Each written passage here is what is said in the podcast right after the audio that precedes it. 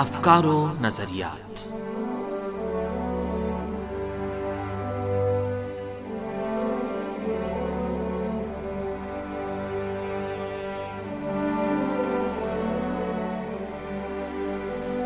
عزیز سامعین، پروگرام افکار و نظریات کے ساتھ حاضر خدمت ہیں طاہر شمیم کا سلام قبول فرمائیں. سامعین، آج کا پروگرام اس سلسلے کی آخری کڑی ہے اور آج کے پروگرام میں ہم اسرائیل کے ساتھ تعلقات کی برقراری سے خود بنگلہ دیش کے لیے کیا نتائج برآمد ہوں گے، اس سلسلے میں آرائز پیش کریں گے. پروگرام کے آخر تک ہمارے ساتھ رہیے گا.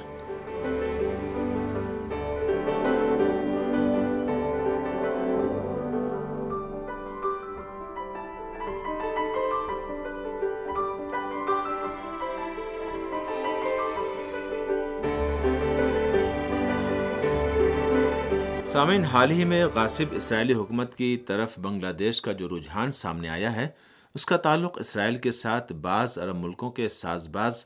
اور ذلت آمیز عمل سے ہے.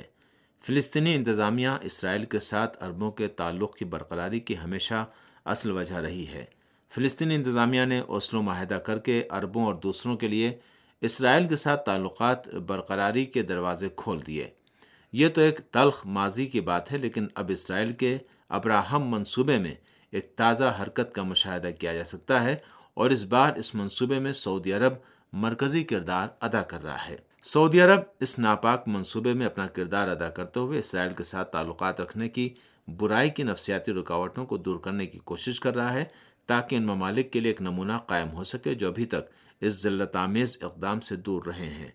متحدہ عرب امارات کے ولی عہد محمد بن زائد کا یہ بیان، جس میں انہوں نے صراحت کے ساتھ کہا کہ امید ہے کہ اسرائیل کے ساتھ متحدہ عرب امارات کا معاہدہ علاقے کے دیگر ممالک کے لیے الہام بخش ہوگا، اس قدر واضح اور روشن ہے کہ کسی بھی وضاحت کا محتاج نہیں ہے. مغربی ایشیا میں اس عمل کو آگے بڑھانا، جس کا آغاز مصر کے انور سادات، اردن کے شاہ حسین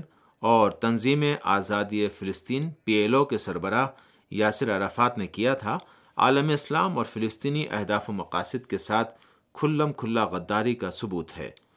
جب وہی عرب جن کی اراضی پر اسرائیل نے ناجائز قبضہ کر رکھا ہے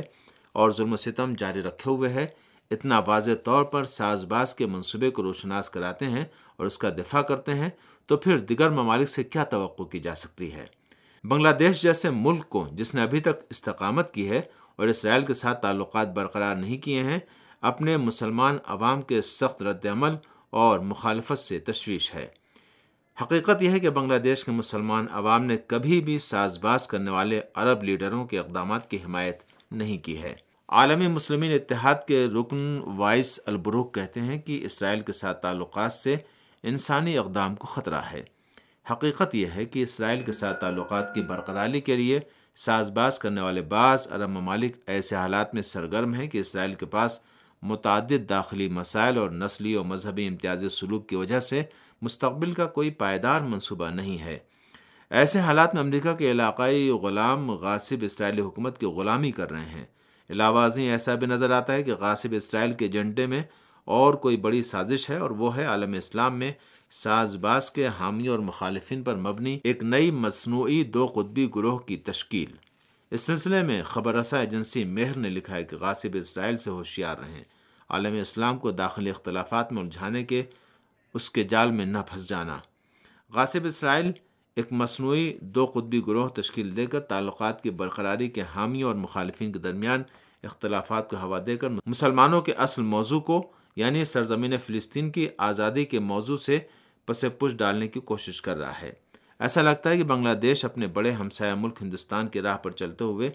احتیاط سے اسرائیل کے ساتھ تعلقات برقرار کرنے کی طرف بڑھ رہا ہے، لیکن ساتھ ہی ساتھ اپنے مسلم عوام کی طرف سے بھی اس کو تشویش ہے، جو ابھی تک عربوں کے ساز باز کے عمل سے متاثر نہیں ہوئے ہیں، بلکہ بدستور فلسطینی اہداف و مقاصد کی حمایت کر رہے ہیں.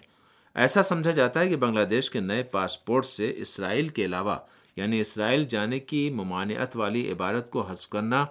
آزمائش کے لیے کیا گیا پہلا اقدام ہے، اور عوام کی طرف سے کیا جانے والا شدید احتجاج بھی اسی مسئلے کے ادراک کی غمازی کرتا ہے. ادھر مختلف ممالک، خاص طور سے ہندوستان اور پاکستان، نے بنگلہ دیش کے پاسپورٹ سے اسرائیل کے علاوہ والی عبارت حذف کرنے کے اس سلسلے میں اپنی خاص وجوہات کی بنا پر مخالفت پر مبنی اپنا واضح موقف اختیار نہیں کیا ہے، اور انہوں نے سرکاری سطح پر بنگلہ دیش کے اس اقدام کی مخالفت نہیں کی ہے۔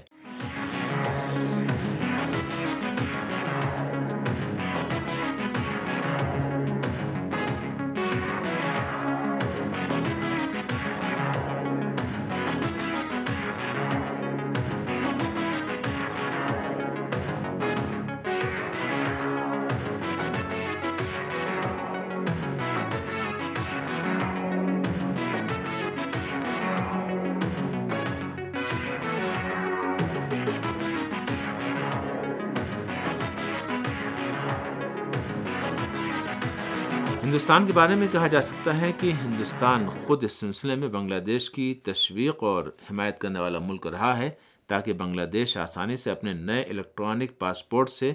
اسرائیل کے علاوہ والی عبارت حذف کر سکے۔ اگرچہ فلسطینی انتظامیہ بنگلہ دیش کے اس اقدام کو ناقابل قبول سمجھتی ہے، لیکن وہ اس طرح سے عمل کرنا چاہتی ہے اور کوشش کر رہی ہے کہ بنگلہ دیش کے ساتھ فلسطینی انتظامیہ کے تعلقات پر منفی اثرات مرتب نہ ہوں۔ اس حقیقت کو بنگلہ دیش میں فلسطین کے سفیر یوسف رمضان کے ایک بیان سے بخوبی سمجھا جا سکتا ہے۔ انہوں نے اس سلسلے میں صرف ایک چھوٹے سے بیان پر ہی اکتفا کیا اور کہا کہ بنگلہ دیش کا یہ اقدام فلسطین کے لیے ناقابل قبول ہے۔ ڈھاکہ میں فلسطینی سفیر یوسف رمضان سے جب نامہ نگاروں کی ملاقات ہوئی تو انہوں نے فلسطین کے موقف کو زیادہ واضح طور پر بیان کیا، لیکن بنگلہ دیش کی حکومت کے فیصلے کی مخالفت کے اظہار سے متعلق احتیاط سے کام لیا اور بنگلہ دیش حکومت کی عرضی سالمیت کے حق پر تاکید کرتے ہوئے کہا کہ ہر ملک کو حق حاکمیت حاصل ہے کہ پاسپورٹ اور دیگر مسائل کے بارے میں جو چاہے فیصلہ کرے۔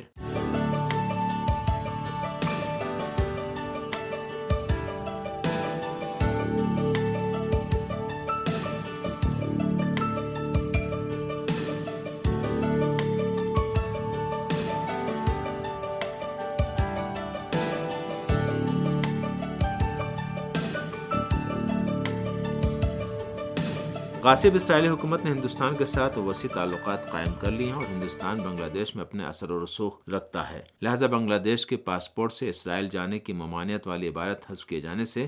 فلسطینیوں کی تشویش برحق ہے، خاص طور سے اس لیے کہ اب سے پہلے تک اگر بنگلہ دیش کا کوئی شہری کسی بھی وجہ سے یا کسی بھی راستے سے اسرائیل جاتا تھا تو حکومت بنگلہ دیش اس کو غدار کہتی تھی اور اس کے خلاف قانونی کارروائی بھی کی جاتی تھی۔ بنگلہ دیش حکومت کی اسی سخت پالیسی کی وجہ سے اسرائیل بنگلہ دیش میں اپنا اثر و رسوخ پیدا نہیں کر سکا۔ بنگلہ دیش کے پاسپورٹ سے اسرائیل کے سفر پر پابندی والی عبارت حذف کیے جانے کے بعد بنگلہ دیش کے شہری آسانی کے ساتھ اسرائیل جا سکیں گے۔ خارج از امکان نہیں ہے، بلکہ یہ بھی امکان ہے کہ اس طرح اسرائیل کے جاسوسی کے ادارے بنگلہ دیشی شہریوں کو استعمال کر سکتے ہیں، خاص طور سے اس لیے کہ اسرائیل بعض موقع پر ایسی منصوبہ بندی کرتا ہے کہ اسلامی ممالک کے شہری اسرائیل میں داخل ہوں جبکہ ان کے پاسپورٹ پر ملک میں داخل ہونے اور وہاں سے واپس جانے کی مہر نہ لگی ہو، نیز ان کے بارے میں سراغ نہ لگایا جا سکے اور اسرائیل کی طرف سے سونپا گیا کام انجام دے کر اسرائیل سے چلے جائیں۔ بنگلہ دیش کے مسلمان ہمیشہ سے ہی فلسطینی مسلمانوں کے حقوق کی حمایت کرتے رہے ہیں۔ بنگلہ دیش کے اکثر مسلمانوں نے پاسپورٹ سے اسرائیل جانے کی ممانعت والی عبارت حذف کیے جانے کے خلاف وسیع احتجاج کر کے حکومت کے اس فیصلے سے اپنی مخالفت کا اظہار کر دیا تھا، جس سے حکومت وضاحت پیش کرنے پر مجبور ہوئی۔ ادھر ملک کے روشن فکر افراد پر مشتمل ایک چھوٹا سا گروہ حکومت کی حمایت میں آگے آیا اور اس نے حکومت کے اس اقدام کی وضاحت کی۔ ڈھاکہ یونیورسٹی کے پروفیسر امتیاز احمد اور دیگر افراد کا اس بارے میں کہنا ہے کہ بعض عرب ممالک کی طرف سے اسرائیل کے ساتھ تعلقات قائم کر لیے جانے کے بعد بنگلہ دیش نے فلسطینی اہداف و مقاصد سے اپنی حمایت کا اظہار کیا تھا، لہٰذا میرا نہیں خیال کہ پاسپورٹ سے دو الفاظ ہٹائے جانے سے اسرائیل اور فلسطین کے درمیان موجود تنازع کے بارے میں بنگلہ دیش کا دیرینہ اخلاقی موقف متزلزل ہو جائے گا۔ حکومت بنگلہ دیش کو بخوبی معلوم ہے کہ اسلامی جماعتیں رائے عامہ کو شیخ حسینہ کی حکومت کی پالیسیوں کے خلاف کھڑا کر سکتی ہیں اور یہ ایسا مسئلہ نہیں ہے جس کو حکومت نے مد نظر نہ رکھا ہو۔ ادھر سابق وزیراعظم خالدہ ضیاء کی قیادت والی بنگلہ دیش نیشنل پارٹی کو بھی ایسے موقع کا انتظار ہے کہ وہ آئندہ عام انتخابات میں رائے عامہ پر اثرات مرتب کرنے کے سلسلے میں اس مسئلے سے فائدہ اٹھا سکے اور اقتدار اپنے ہاتھ میں لے سکے۔